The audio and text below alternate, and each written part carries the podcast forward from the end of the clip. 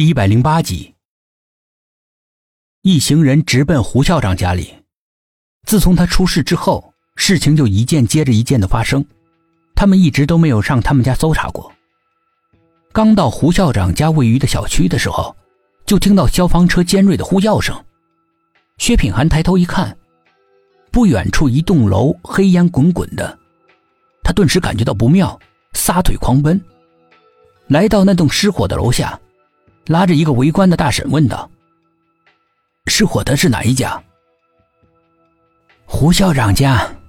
幸亏呀，他是孤家寡人，不然这么大的火要烧死个人嘞。那个大婶连看都没看他一眼，视线一直落在那套失火的公寓上，连连叹息：“哎，火势这么大，肯定都烧没了。孤家寡人。”他家连亲戚都没有吗？那位大婶这个时候才觉得有点不太对劲，疑惑的问：“你是谁呀？”薛品涵忙把警官证在他眼前一晃，大婶这才接着说：“很少看到他们家来亲戚的，我跟他是对门，也就看过一次有人来过他们家的，而且啊，那个人的打扮非常的神秘。”头上戴个大大的帽子，帽檐压得很低，根本就看不清楚长相，只记得身材适中。薛品涵的心中一动，连忙拿出那个神秘人的头像给他看。大婶盯了半天，呃，有点像，但是我不能确定。这个时候，苏应真和董一奇也过来了，抬头仰望。胡校长家里每个窗户都喷出了烈焰，消防队的救援工作十分的艰难。几个消防队员举着粗重的高压水枪，拼命的往失火楼层喷。那火却像《西游记》里面三昧真火一样，不仅没有被浇灭，反而是越烧越旺。大火足足烧了一个多小时，这才渐渐的熄灭。薛品涵他们立刻冲上楼，他推开了门。铁质的防盗门已经被大火炙烤的滚烫，薛品涵的手一碰就猛地缩了回来。进的屋来，里面完全被烧毁了，墙上的乳胶漆也被烧得起皮了，整个室内破坏的非常彻底，根本就找不到任何线索。薛品涵站在一片废墟之中，双眉紧皱。